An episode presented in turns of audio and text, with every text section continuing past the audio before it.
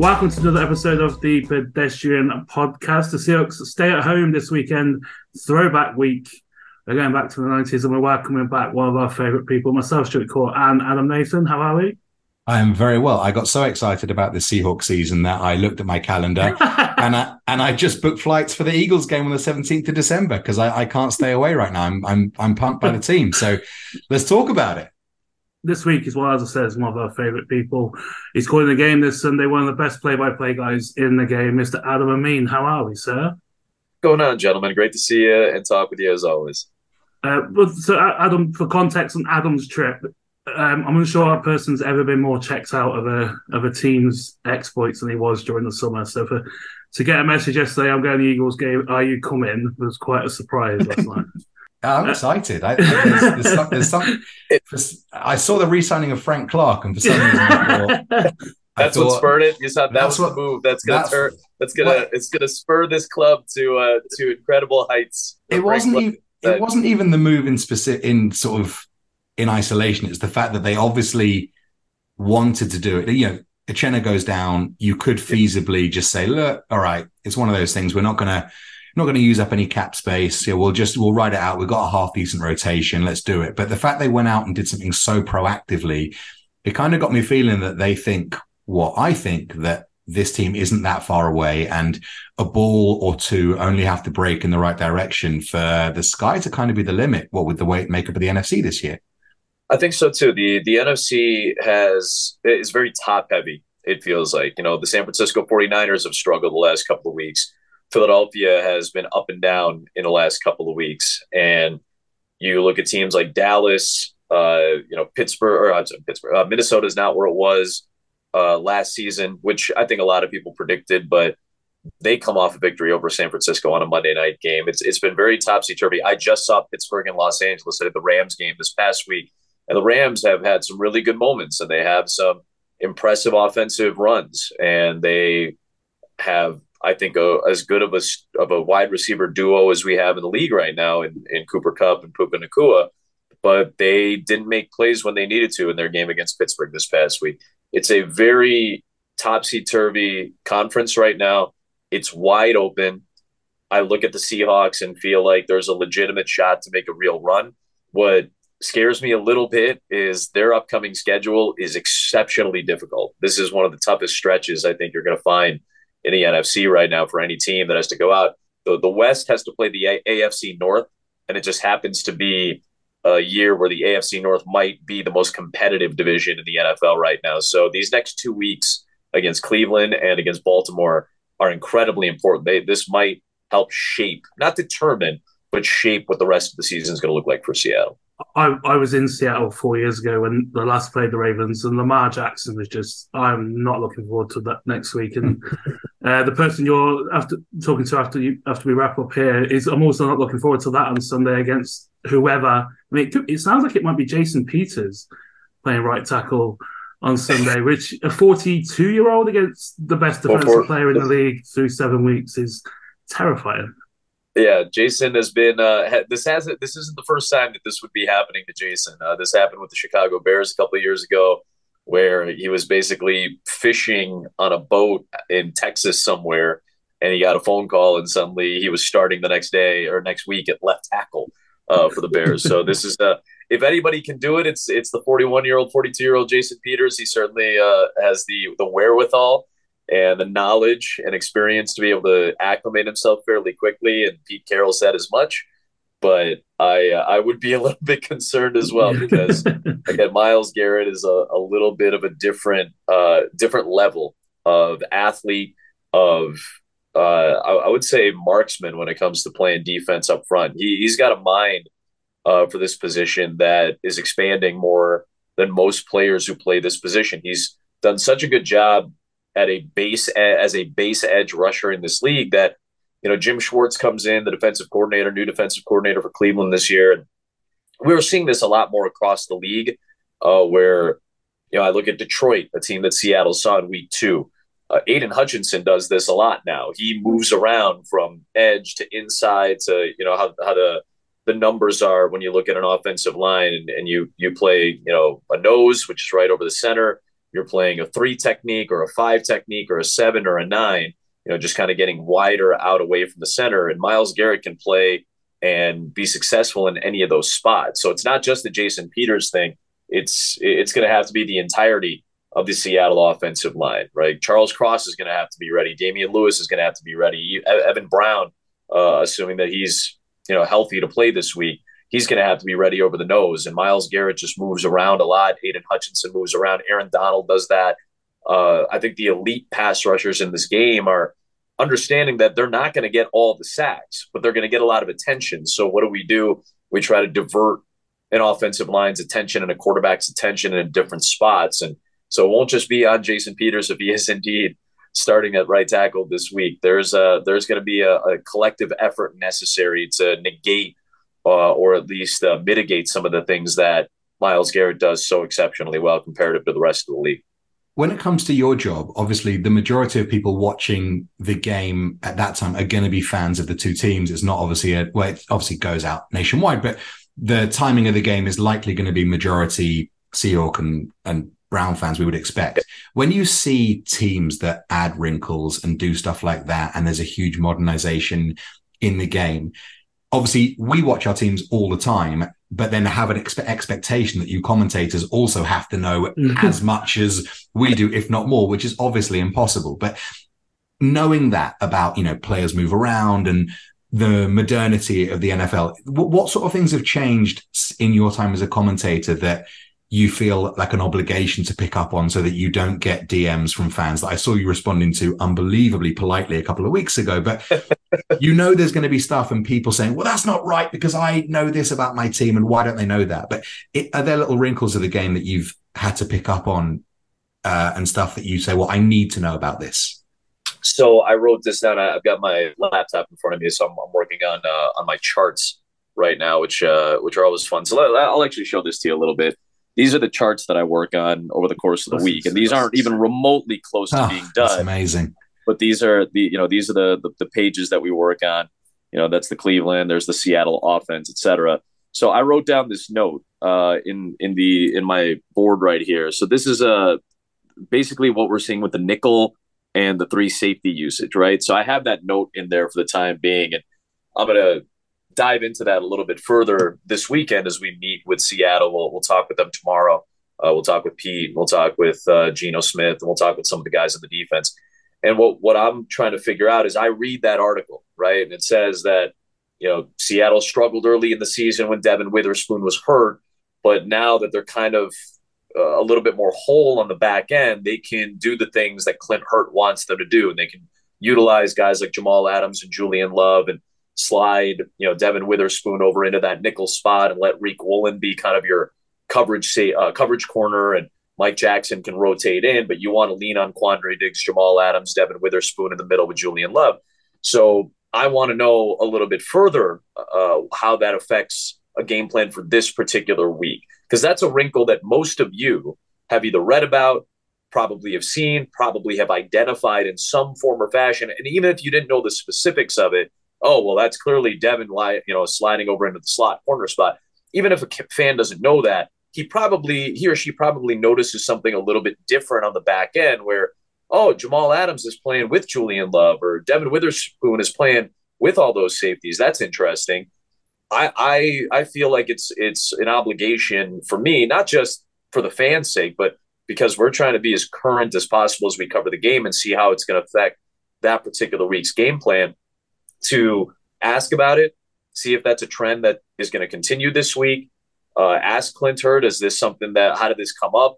You know, and I'm sure that's something that Seahawks fans have probably known for a couple weeks. But for us diving back in, parachuting back in to do a Seahawks game, uh, it becomes a, a, little bit more of, of a catch up process. So it's a balance, Adam. I think it's trying to balance the things that you guys already know and trying to push them ahead and kind of advance those storylines as best as we can. And also to kind of catch everybody else up, to catch up a, a Cleveland Browns fan that's not really going to understand why their defense, why the back end has been effective in, in, in, I would say, a majority of the games this season. Not every game. Obviously, the, the Seahawks have had some games where they've given up yards and points, but overall, fairly decent on defense, and they were very good last week. especially with this kind of formation and, and this personnel grouping on the defensive side. So that's an example of of kind of an in-depth thing that I need to know about that Seahawks fans will probably expect me to know and that Browns fans will probably be interested to hear about. And then obviously nationally anybody who's watching on, you know, the the Sunday ticket or they're, you know, they're in that city or whatever they, you know, on red zone that we have in America, like whatever you're watching, you know, we'll inform as best as we can on things like that. Yeah, I think uh, me having talking to the rest of the Steelers fan base, Devon Witherspoon, I don't think I've ever, I can't remember the last time we had a rookie who made such an instant.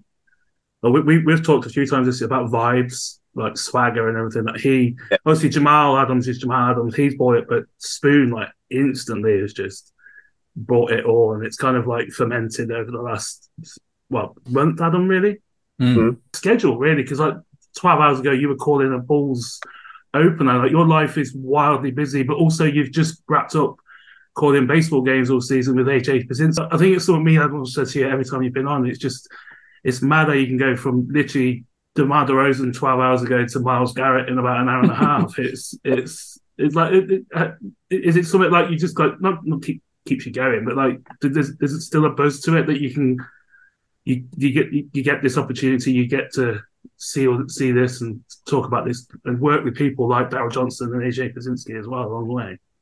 I mean, it's uh, you're you're touching on the right thing here, Stuart. It's it's a boost every day. You know, it's something different for the most part every day, and it's chasing something that is important to me, which is just doing a good job, which is doing a job that I enjoy doing and doing it well, or at least attempting to do it well, depending on uh, the eye of the beholder and the, the ear of the beholder. But uh, I it it does give me a little bit of a of a jolt every week, and I'm and I'm not gonna pretend you know that I'm not exhausted at times. You know, I have a lot of late nights, a lot of co- a lot more coffee than I.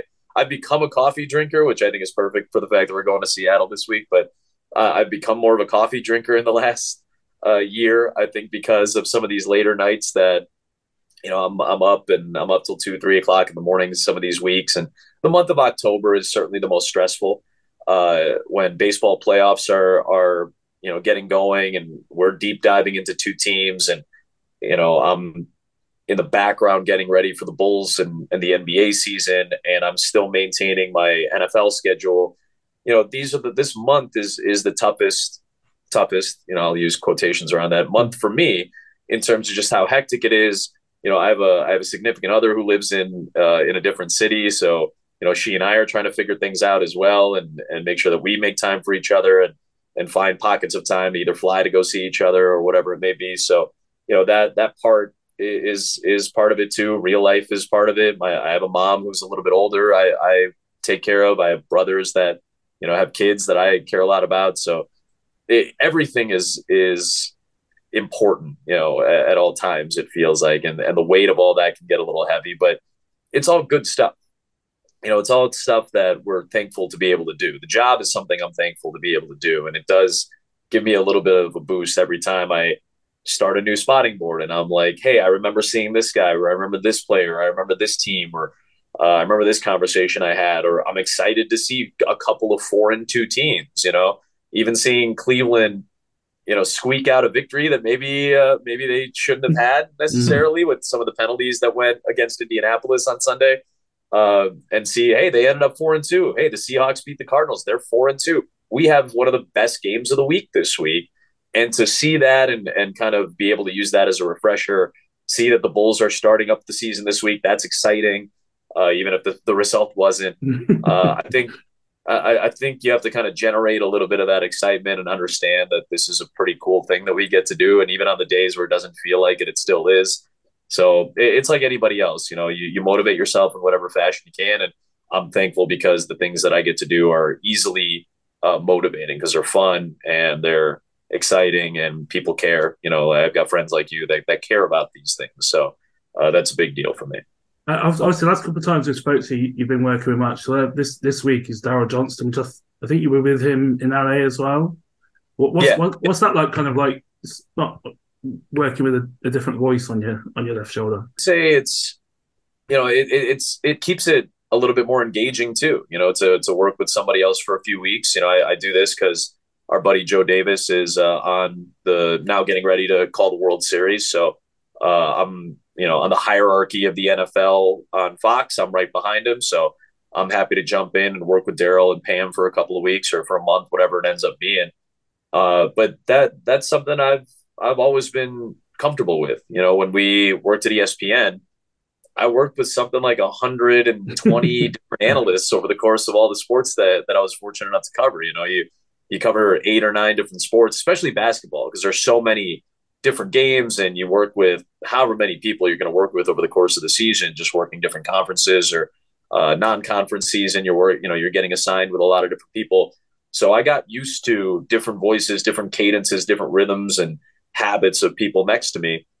But I work with Stacey King on on Bulls games, and he's his own entity. You know, he's he's his own personality. Uh, I work with Mark Schlereth for the most part uh, during the NFL season, and he's his own personality. And Daryl's a little bit more reserved, and it's easier to kind of you know uh, lock in on something, but be able to to rib him a little bit on on a couple things. So I I'm fortunate that I get to work with all these different voices. You mentioned AJ Pierzynski. We had Adam Wainwright, you know, recently retired from the from Major League Baseball after 18 years in the league, and he jumped back in with us for the playoff series. So that was new. So you know, you get used to it, but I I've always been used to it. You know, when when you first start out doing this job, you're going to work with a lot of different people, and that's been the case for me. I've been fortunate to do that because you a get to meet new people and you get to make friends with some of those people, and, and I'm thankful for that. But uh, you also get used to being malleable. You know, you get used to being flexible when it comes to doing this job, and I think that's the the best thing you can do is try to make people feel comfortable. And I'm I'm fairly chameleonic in my habits. I don't I'm not rigid in how I do my job. I think I'm very flexible and I'm willing to adapt to the person next to me to make them feel comfortable. And typically that leads to hopefully some easy rapport and, and an easy listen for whenever you tune in to hear myself and whoever I'm lucky enough to be working with. I don't think we can take all of the credit for the rise of your career. So I don't want to be that arrogant, but but a large portion. Right? You know, there's obviously if you're looking at if you're looking at the pie chart, the Ped Pod is obviously taking up a decent, yeah. you know, a decent fair, slice. But, fair, but very fair. It, what I think is interesting is that three years ago, when we first spoke, Stuart and I, whenever you were doing an, an, NFL game, we would text like Adam's on, and it would be like quite a cool thing. And now, with all due respect to you, in the best way possible, we don't text each other when you're on because your kind of feet are under the table and you're an, an, NFL guy. Like we we we're so used to it. It would be weird to not hear you on a on a red zone on, on Sun Sunday, which yeah, for us I think is really cool. We love to see guys that we speak to flourish, and it's great. But as you do more and more, you know, when you presumably when you start out and it's not your first game you've ever commentated on, you've built up to the NFL, but there's stuff you'll be excited about to commentate in the NFL. H- how does that change sort of four or five years down the line when you're doing stuff like you're about to speak to Myles Garrett, you said is are there like is it the individual players or knowing which stadiums you're going to or which teams you're going to see or which coordinators as your career is, is progressing and blossoming is there different stuff that you're finding exciting and motivating than what it was at the start? I think so. I, I feel like uh, you know last year i checked off the final stadium on uh, in the current uh, nfl off my list. I had never called a game in dallas Mm-hmm. And finally, I did a Cowboys Bears game last season at AT and T Stadium in, in, Arlington, and that was the last one. I had that was the mm-hmm. last stadium I, I, wanted to check off my list in the NFL for all the teams that are currently playing. So that was fun. Um, seeing individual players, uh, you know, I hadn't. Uh, and, and, and the meetings too, like like you were talking about, Adam. Like it's nice to meet with these with these players and get their insights, and, and more so, I don't I don't fanboy over anybody. I don't get very excited. Like I can't believe I'm going to get to do and, and I get flustered and things like that. It's more so I have a lot of respect for what this person does in their job on the field. I want to know what kind of person they are. And that actually kind of can lead you to some disappointment because if you hmm. have some expectations on, you know, what type of personality somebody's going to have and they don't live up to those things, you go, well, I guess, I guess that, that that's that, you know, you don't really you know, I, I guess uh, my my perception of this person won't be the same anymore. You know, I, I, I was excited to meet Tom Brady to to talk with Tom Brady when I first started doing games at Fox. I had covered him. I had done plenty of Patriots games on national radio, but you don't get that access to sit down with a player for 20 minutes on a Friday uh, before they get ready for that particular game, like you do on the TV side. So when I got to Fox and you know, I was scheduled for a Tampa Bay game week two, uh, the season that they won the won the Super Bowl.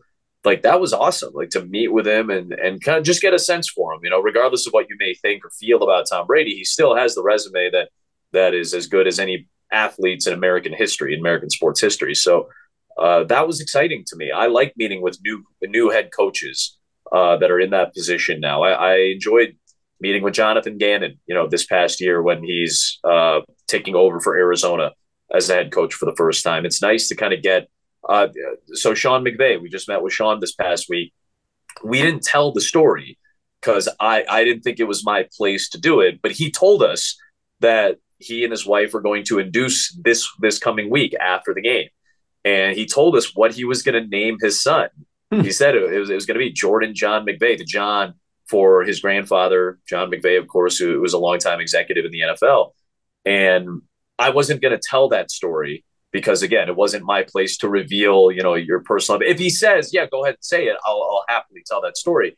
But uh, I, I said specifically, I was like, "How's your wife? How's Veronica doing?" Because I had talked to Sean in the past, and you know, he said, "Oh, she's doing great. We're going to induce this week. That was the plan the whole time. Hopefully, it doesn't, you know, it doesn't go out of whack on Sunday, and, and I'll be coaching." But uh, I was like, "Did you pick out a name?" And and I said, "I'm not going to say it. I'll let I'll let you guys decide." But did you pick out a name? He goes, "Yeah, Jordan John," and he talked about how how meaningful that was, and that's a that's a cool conversation to have with somebody mm-hmm. that's in the position that that these people are in to be able to kind of deep dive a little bit further into their personal lives to give a little bit sense of personality and, and time and space and what what they're doing and what what is important to them. I, I think it's awesome. And while it may not benefit us over the course of the broadcast that particular day, that forges a little bit of a relationship going forward. So I think that's that's what gets me more excited now as I get a little bit more used to the idea of calling games, calling bigger games, and being in these venues.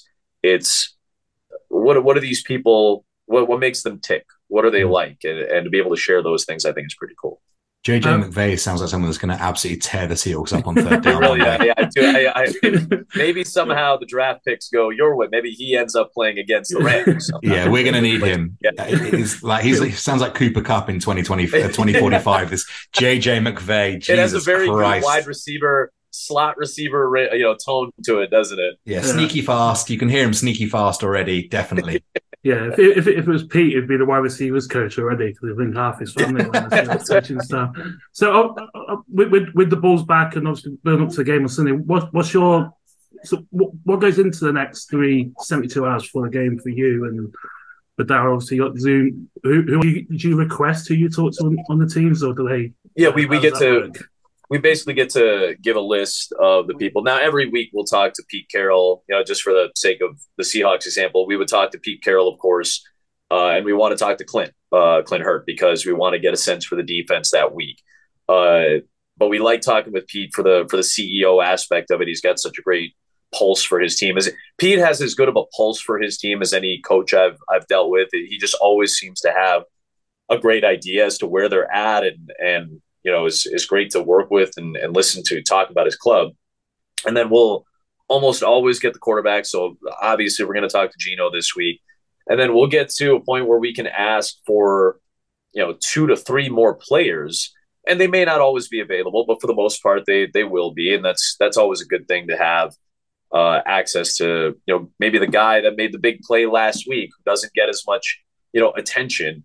Maybe we we can get a chance to talk with him. So I've always loved talking with Bobby Wagner. Um, you know, before he departed Seattle for the one year in Los Angeles, he was just a, a middle linebacker is always a great person to talk to. Um, we're going to talk with PJ Walker today from the Cleveland Browns. He's getting the nod at quarterback.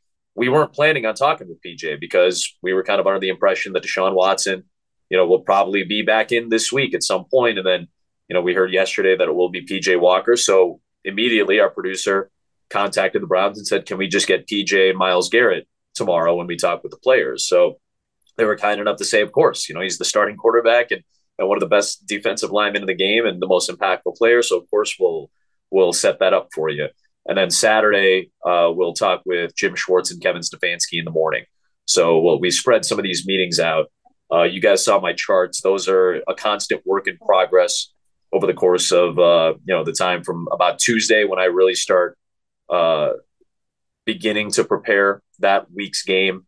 Uh, I try to give myself Monday away from football. I'll watch the Monday night game, but I try to just not pay attention to anything too deep on Monday. And uh, on Tuesdays when the the stories for that week start to come out. So Tuesday, Wednesday are are big like initial prep days. Uh, Thursday's a, a meeting day. Friday's a big meeting day with the home team. Saturday is, is oftentimes a a travel day with some meetings, and then Saturday night I want to be done because I want to go into our production meeting uh, at about 6 p.m. local time and and be completely ready and be able to uh, collaborate with with my teammates and with our crew members and say, "Hey, I've got an idea for this. I'd like a graphic on this. Hey, I saw this video that you were doing on this. Uh, can we use it at this spot? This spot?" We start to plan. Uh, it's not exactly the parallel of what an offensive or defensive coordinator is is doing during a game planning week, but I have felt like the parallels are are similar to what I think head coaches or coordinators go through over the course of the week to try to plan out, you know, that Sunday's game plan. So it's it's fun to kind of uh, enjoy that parallel. And and now we're getting into the point of the season where the rhythm of the season, the cadence of the week, is starting to settle in. I saw a video on Instagram, I think, with you and uh, Julia Stewart Binks, where she got you she got you to get some into one of your play by play calls. I think is that right? Uh, I, yeah, we were talking. Uh, yeah, not too uh, so ago, yeah. What, one, one of our guys, uh, uh, it's not really picking up any apart from inside our group chat. Shout out to Dave Sayers, but he, if you could get Bo-squared, when if Jake Bobo makes a, makes a play on Sunday, that would for like six of us in the group chat would make our uh, NFL season. So yeah, Jake Bobo is Bo-squared. Both squared. Bo-squared. Man, what a what a what a what a great what a great story he is though. Right? Yeah, yeah, I mean, yeah. I, I, that that catch he made was obviously incredible, but you know this guy's dealt with a lot of injuries in his career and his you know going back to his college days. And you know, I I think it's you know the son of a coach, and you know we know that that that name pretty. That as soon as we heard that name you know, we're like, oh, is that? And and sure enough, it was. So um, I'm I'm I'm really excited to see what this wide receiving corps can do. I, I think we came into the year uh, thinking DK, Lockett, Smith-Njigba. I mean, it might be arguably turned into one of the best trios in the league. Uh, you don't have a lot of teams with this much depth, and with Jaxon dealing with injury early and kind of seeing what the rotation has become, you know, to see somebody like Jake step in and, and make an impactful play. You know, last week when they needed it most, and to to have that that type of dexterity and mobility and awareness. I mean, that was that was an incredible. That was one of the best catches I've seen in a long time. But that's typical. I, th- I feel like for the Seahawks, you know, this is what this is what they teach. You know, the, this is the mechanics they teach. DK and Tyler. Tyler might be the best toe tapping receiver in the league right now. You know, and he has been for for quite some time. I remember we had a Carolina game last year, or it may, may have been the Arizona game, and he caught one of the back of the end zone, and I yelled out "Vintage Tyler Lockett." You know, mm-hmm. that's that's what Tyler Lockett does. So it's kind of cool to see Jake Bobo kind of follow suit. Might be difficult to explain this without veering towards the cliche, but if possible, you know, the Pete Carroll way he builds his team, leads his team.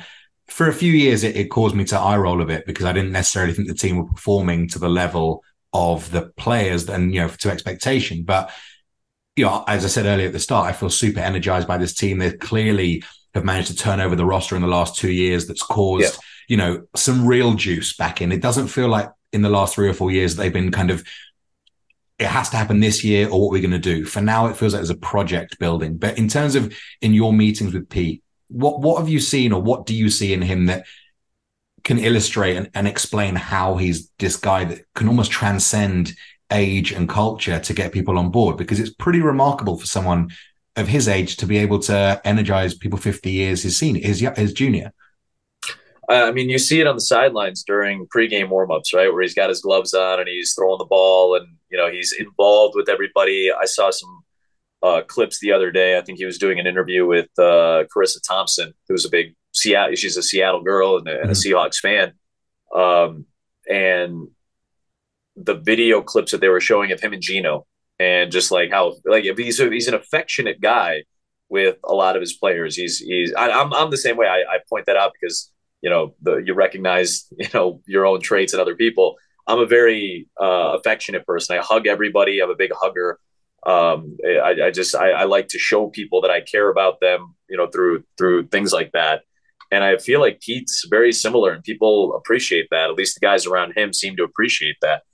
Um, I think empowerment is a word that I would use for Pete. He seems like he really wants to empower the people that he entrusts with his livelihood. Essentially, you know the the players that that he puts out there. He seemingly wants to give confidence to and give them a, a sense of ownership of what they're doing. And these are things that most coach you would imagine most good coaches do.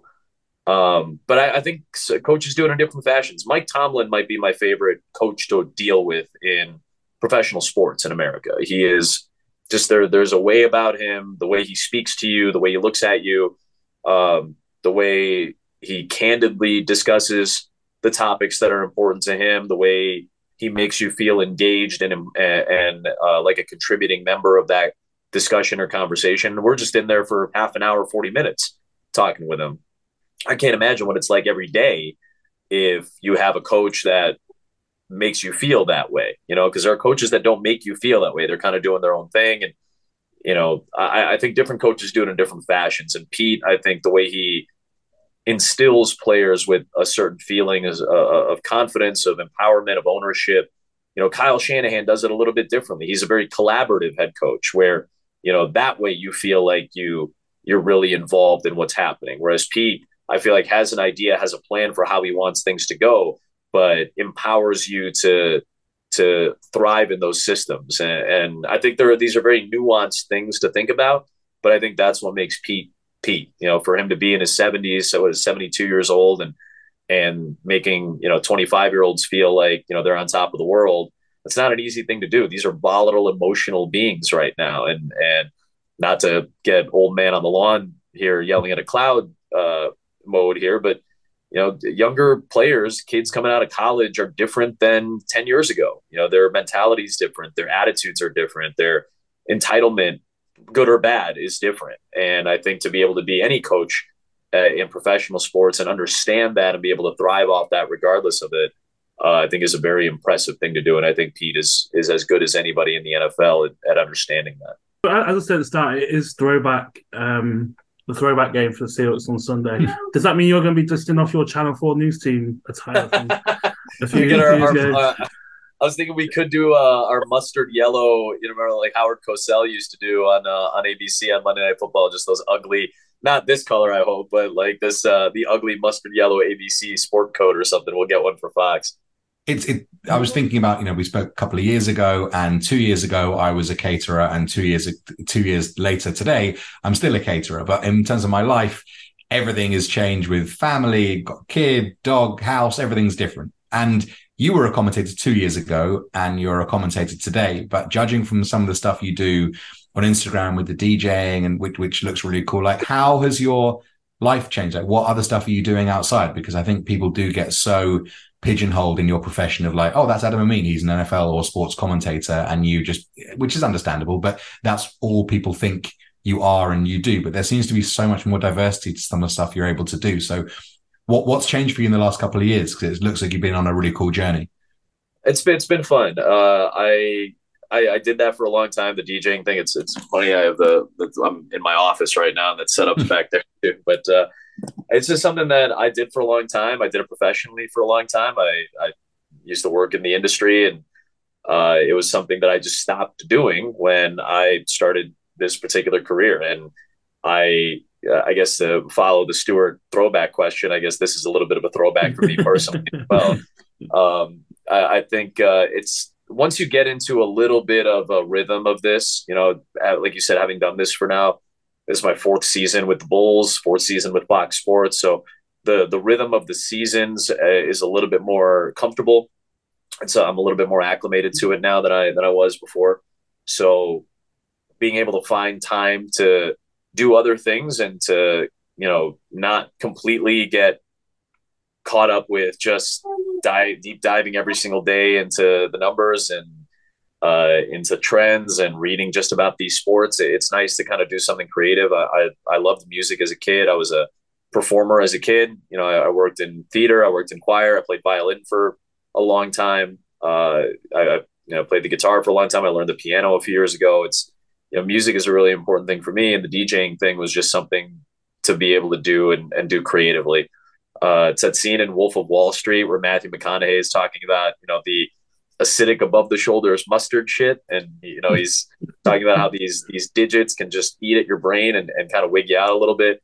Uh, this is a nice release. You know, it's a different thing to be able to do and, and to be able to enjoy. So I, I appreciate you asking. It's just, it's just something different. And to be able to kind of find time to fit that in, uh, that's been a big deal for me. I think it's been important so that now in the month of October, when I'm looking at my calendar and it's pretty much stacked with games and assignments and it's a nonstop work week this week, uh, you know, having knowing I have an outlet to be able to do something a little bit different is big for me. Yeah. Um, we don't, we don't want to keep you too much long because, like you said, Myles Garrett is not someone you want to keep uh, waiting around. we do a thing on here with the we put things and people and teams and everything in the bin. Coventry City can go in the bin after last night, but that's a different topic.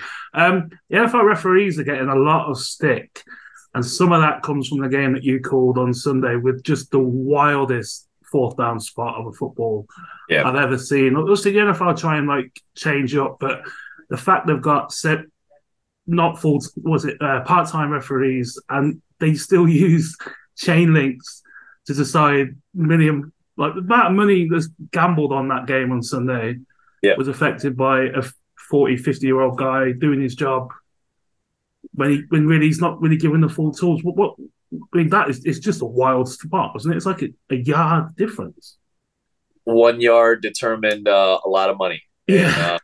uh, right. Um, I don't think about the gambling aspect as much of it, no, but it no, does. No. But it does. No, but I, I, I think it's a very important thing. You know, it's it's a thing that does come up because it is a lot of the audience. You know, I, I it may not be the part of the business that I'm keen on and or or that I care that much about consuming, but I know a large part of the audience does. So for them, uh, it's very important. And and then for the integrity of the game, you know, for the people like me who want who don't gamble, who don't have any interest in the betting side of it, uh, personally it's it's still important to keep the integrity of the game. And you know, I've I've been saying this for the last several years. You know, I know uh, my old uh, broadcast partner Pat McAfee uh, was saying this on his show the other day. Like, I don't. I've been saying this for six years. I don't understand why NFL officials aren't full time officials. I've, I've been thinking about this since the the fail Mary game, going back to the Green Bay Seattle days when the referees were on strike and you had replacement refs. And I thought that would have been the thing that would have helped trigger this to to advance forward. But when you get to a point where you are a billion dollar, multi billion dollar industry, and this much money is now in your system economically for the consumer, for the uh, participant, for the participants, the coaches, players, etc. When the league has this much at stake, why wouldn't you invest? This is one of the best things you can invest in is the quality of the officiating of the game. They've done a great job, I think, overall, and with some blind spots, but overall, trying to advance the feel for the game for the players. The safety is getting is getting more advanced. You know, the safety measurements are getting more advanced. They have put medical guidelines in place to prevent injured players or uh, concussed players and things of that nature from playing in these games or trying to keep the player safety at, more of a forefront. So you're putting all this investment in the product, but that's like, you know, that's like washing your car and not fixing the the engine. You know, like th- this is a really important thing that holds up the structure of the game in in an important fashion. So why you wouldn't invest in in referees full time, make this a priority going forward. I think uh, over the course of the next several years, because the integrity of the game for those of us who don't care about the gambling is at stake and for those who do care about it there is money there is there are economic issues riding on these games so i'm with you on that stuart. I i i, I don't understand why that hasn't taken place. I hope that that will continue to to be a factor in a conversation because i i think it's important enough to warrant it. And examples like what what i saw in los angeles with a, a brutal spot. And and listen the rule book is the rule book. I understand you don't want to adjust for individual events. But uh, I, I do think it's important to have the people who are in charge of the governance of the game be at the highest possible level. I, I deal with it in Major League Baseball too. We, we struggle with umpires making really bad calls. We talk about it in the NBA. I think the NBA is actually ahead of the game when it comes to officiating and how vocal uh, and, and, how open NBA officiating is in terms of at least recognizing and, and understanding its mistakes and trying to improve upon it. Last one, just uh, you know, the, the the key question: you can only eat one team's press box and or meeting food for the rest of your life, the rest of your career. Which which team's getting the nod? Seattle is in the top five strictly because they have the omelet bar in the morning. If you mm-hmm. ever if you're ever in the Seattle uh, Seahawks press box, they have the morning omelet bar where they make them fresh. It's pretty good. Uh, Tampa Bay, uh, I was there a couple weeks ago, is excellent. Baltimore is outstanding. Uh, i would have I would probably say I'd probably go with Tampa Bay. They got okay. the prime rib. They have a prime rib station and a turkey station, and a vegetarian station. They've got a bunch of stations you can go around and get a bunch of food. I think Tampa Bay is probably number one on the list. Last time I uh, I recommended maybe trying um, Barrio Queen in Arizona. Sorry, my niece is going wild in the background. Um, Pecos Pit, if you got time on on Sunday, down near Starbucks HQ is always the first place me and Adam go to when we go to Seattle. It's uh, barbecue and it's just it's elite. Super. So if you have time on Sunday. Uh, also, talking of trips over to America, Adam, uh, the Seahawks are in Chicago next year, so we'll have to do this in person next.